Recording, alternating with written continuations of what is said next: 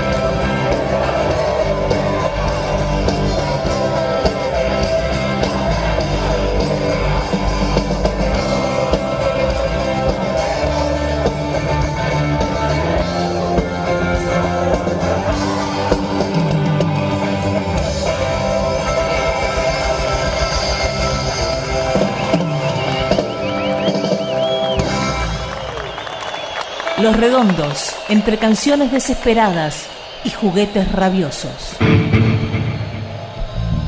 Bueno, vamos a ver qué, qué, qué hacemos. Capítulo 4. Los Redondos, la canción desesperada y el espejo chúcaro del país.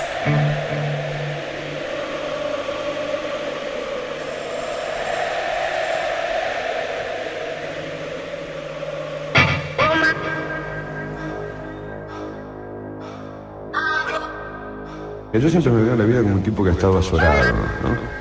Este, cuando digo que es inevitable es porque cuando vos ya le has dado este, a tu vida, este, llamémosle, ¿cómo, cómo decir? Elegir qué tipo de premios querés en esta vida. Lo que no te podés perder es, no estar alerta en el momento que la vida se te presenta rica.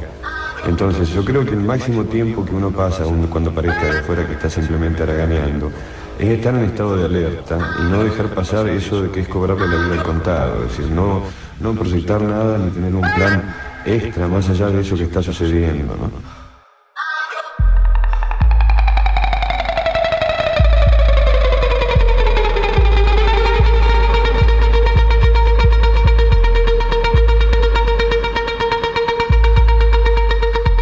Entonces nos largamos a hacer las primeras canciones. Y estaban buenas, qué sé yo. Sky armaba las bases, yo hacía las melodías y ponía las letras.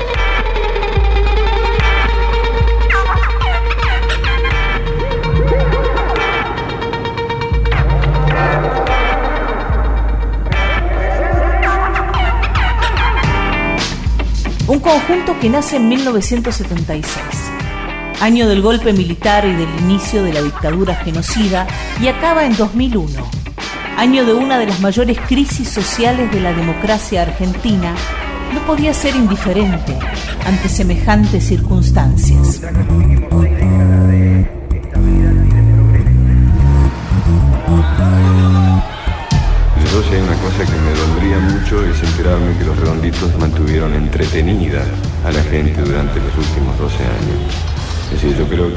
Mantener entretenida es casi, eh, en, en términos así de sistema, es casi este, tenerla distraída. Mientras una serie de golosos que siempre están en, en el poder este, te meten la mano este, en, en los lugares más, este, más, más íntimos. He decretado el estado de sitio en todo el territorio nacional. Mi voz siempre sonó a frenada de coche. No le gustó a nadie cuando arranqué. Cuando arranqué.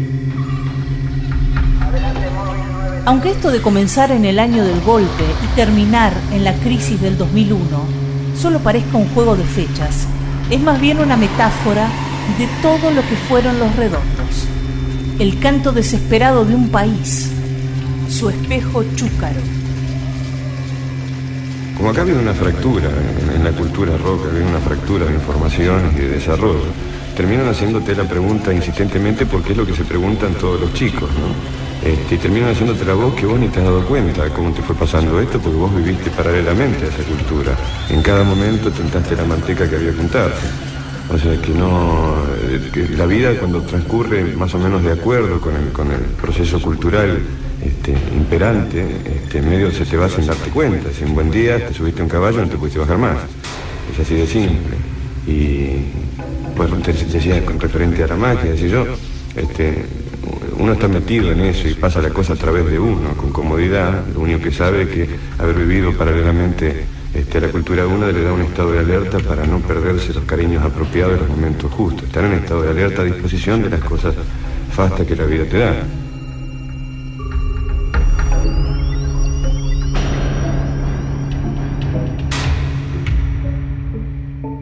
Los primeros rock and nuestros eran un disparate. Éramos una banda como después fueron los auténticos decadentes. Es que éramos decadentes de verdad. Ninguno de nosotros podía pasar por un miembro productivo de la sociedad. Haber sido marginal en serio, política, cultural, socialmente, te dotaba de una cierta fortaleza. Lo que perseguíamos no era una satisfacción efímera. En la época que empezábamos, no había premio alguno, ninguna zanahoria bailando ante tus narices. Por eso nunca fuimos de leer eh, Foucault y al toque cambiar la lírica, el discurso. Cada vez que cambiamos, respondía a una necesidad genuina. Del mismo modo que trovadores de nuestro folclore retratan sus paisajes culturales, humanos y espirituales, por ejemplo, los obrajes y la vida de los hacheros, la de los arrieros, peones, mineros, zafreros, jangaderos. Los redondos consiguieron hacer aguafuertes musicales de las y los descartados de las ciudades. ¡Bienvenidos al gueto! Hay algo parecido a aquello que hizo Horacio Guaraní en su obra ¿Por qué grito? surgida como respuesta a los críticos sibaritas que se burlaban de su forma de cantar. Mi canto se hace grito porque el canto me ha quedado pequeño en la garganta. Yo traigo el grito de aquel que no ha podido gritar que lo que gana no le alcanza. Yo no temo gritar porque este grito me viene arando el corazón y el aire. Es el mismo grito que en el Chaco gritó mi abuelo y no lo escucha nadie. La mayoría de los músicos querían ser modernos y por eso le prestaban atención a estéticas que los condicionaban. Iban en la dirección que apuntaba el New Musical Express, por ejemplo. Pero mi mambo fue político siempre. No político de modo partidario o profesional, sino en el sentido de lo que debe importar verdaderamente en la polis. ¿Y cuánto vale dormir tan custodiado de expertos cínicos y botones dorados? ¿Y cuánto vale ser la banda nueva y andar trepando radares militares?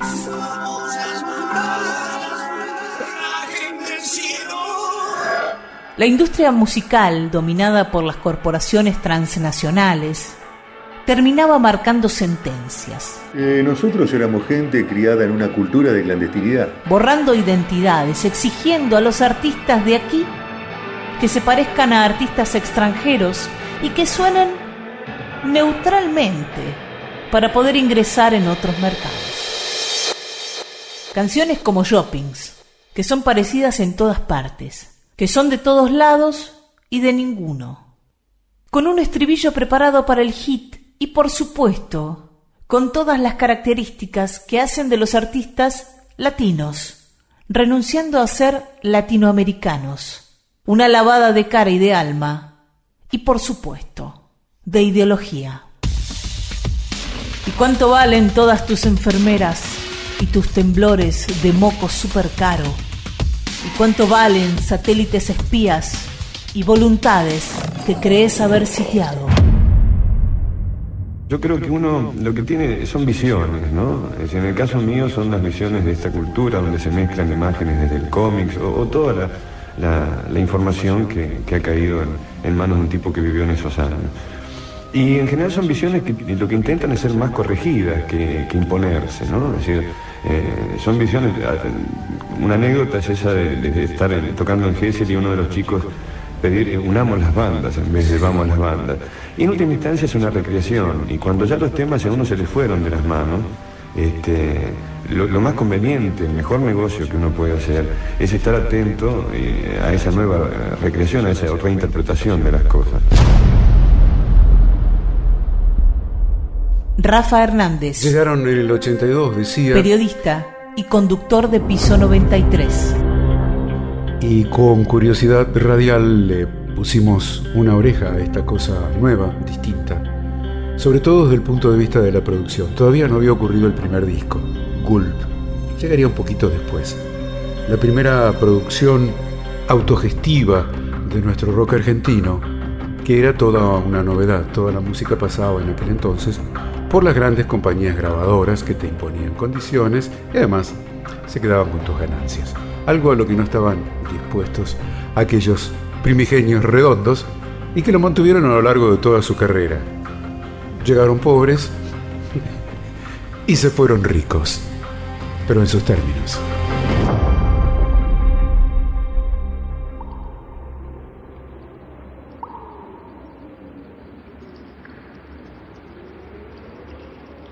Estaba con el primer disco, que ciertas empresas decidieron comprar, pero no para venderlo, sino para abandonarlo en sus sótanos y que la gente no lo encontrase.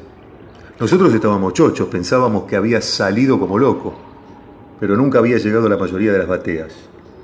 El modelo de independencia no le gusta a nadie. Lo aprendimos a los lonjazos. Nos costaba un huevo armar un show. La independencia de los redondos marcó una agenda cultural y política. Ya no había que obedecer al gerente artístico de la discográfica internacional o tocar en los lugares convencionales.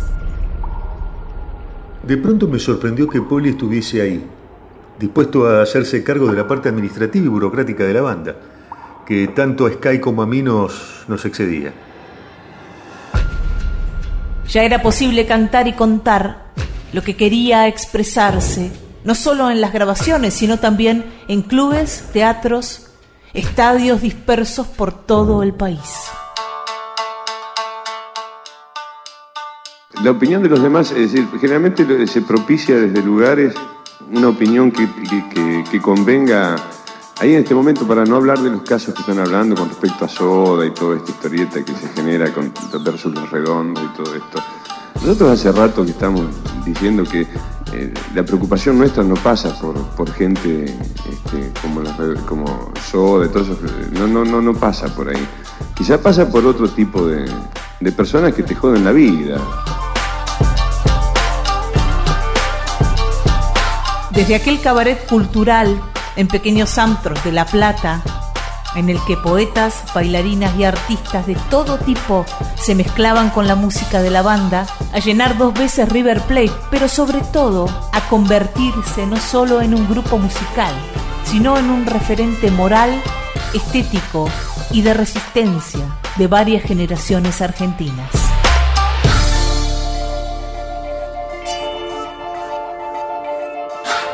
El estado de alerta al que hablo es decir, a no estar distraído en otras cosas que para mí son un precio menor. Cuando estamos hablando de alguien que resigna un montón de premios de esta vida que parece ser muy tentadores, no estamos hablando de un tipo cauto en su ambición, estamos hablando de un tipo súper ambicioso.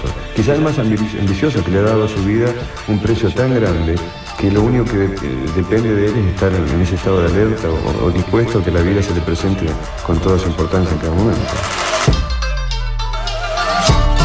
El de los redondos fue un fenómeno distinto que precisamente por eso fastidió a muchos. Era un puto negocio del corazón, hecho entre amigos que pasaba por sostener una vida digna y elegante. Parecerá idealista, pero yo lo veo de una practicidad absoluta. La única manera de que la vida te dé ganas de vivirla es respetarte a vos mismo y a la gente que querés. Que te guste a vos mismo lo que sos. Bueno, vamos a hacer lo que ha dado la prensa en llamar el pogo más grande del mundo.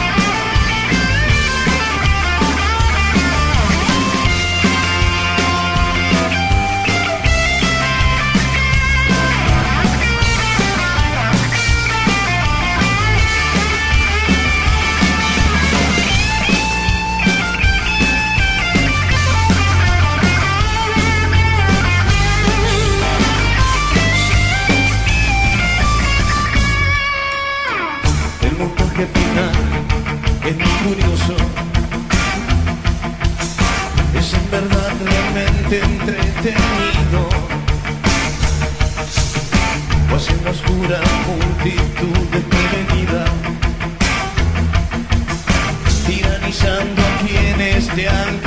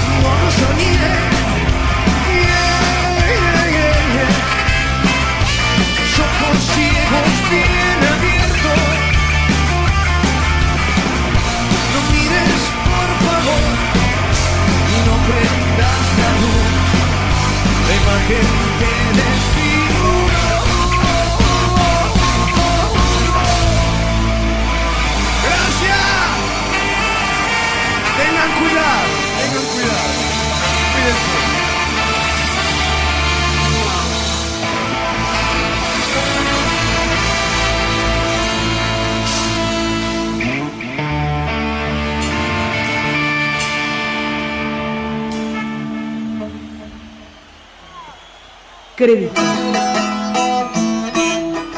Locución, Mariana Fossati. Actor, Cristian Salas. Intervención artística, Cristian Brennan. Contenidos web, Marisa Ruibal. Guión, Pedro Patzer. Producción especial, Nacional 2. Metido en el van marinero, azul de los marineros. Día llegó un extraño a pelear en el galpón, en el Boxing Club Galpón. Agradecimientos a Rafa Hernández por sus grabaciones de piso 93, a Felipe Fopiano por su aporte del archivo Prisma de RTA. En su gabán marinero, como yo así se fue, esa noche desgraciada para el Boxing Club Galpón, y ya nunca más se le vio.